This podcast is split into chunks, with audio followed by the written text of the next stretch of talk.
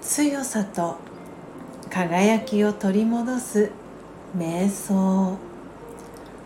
魂力28辛い時こそ良いことをしよう。与えたものが返ってくる。この法則を思い出しましょう。少しでも良いことが返ってくるようにまず勇気を出して自分から何かを与え始めます。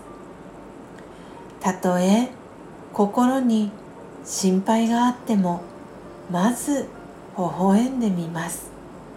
すると微笑みが返ってきますね。微笑みを寄付しましょう。いつでもどこでも誰にでも惜しみなく寄付します。次第に人生に幸福が増えてくることに気づきます。オームシャンティー。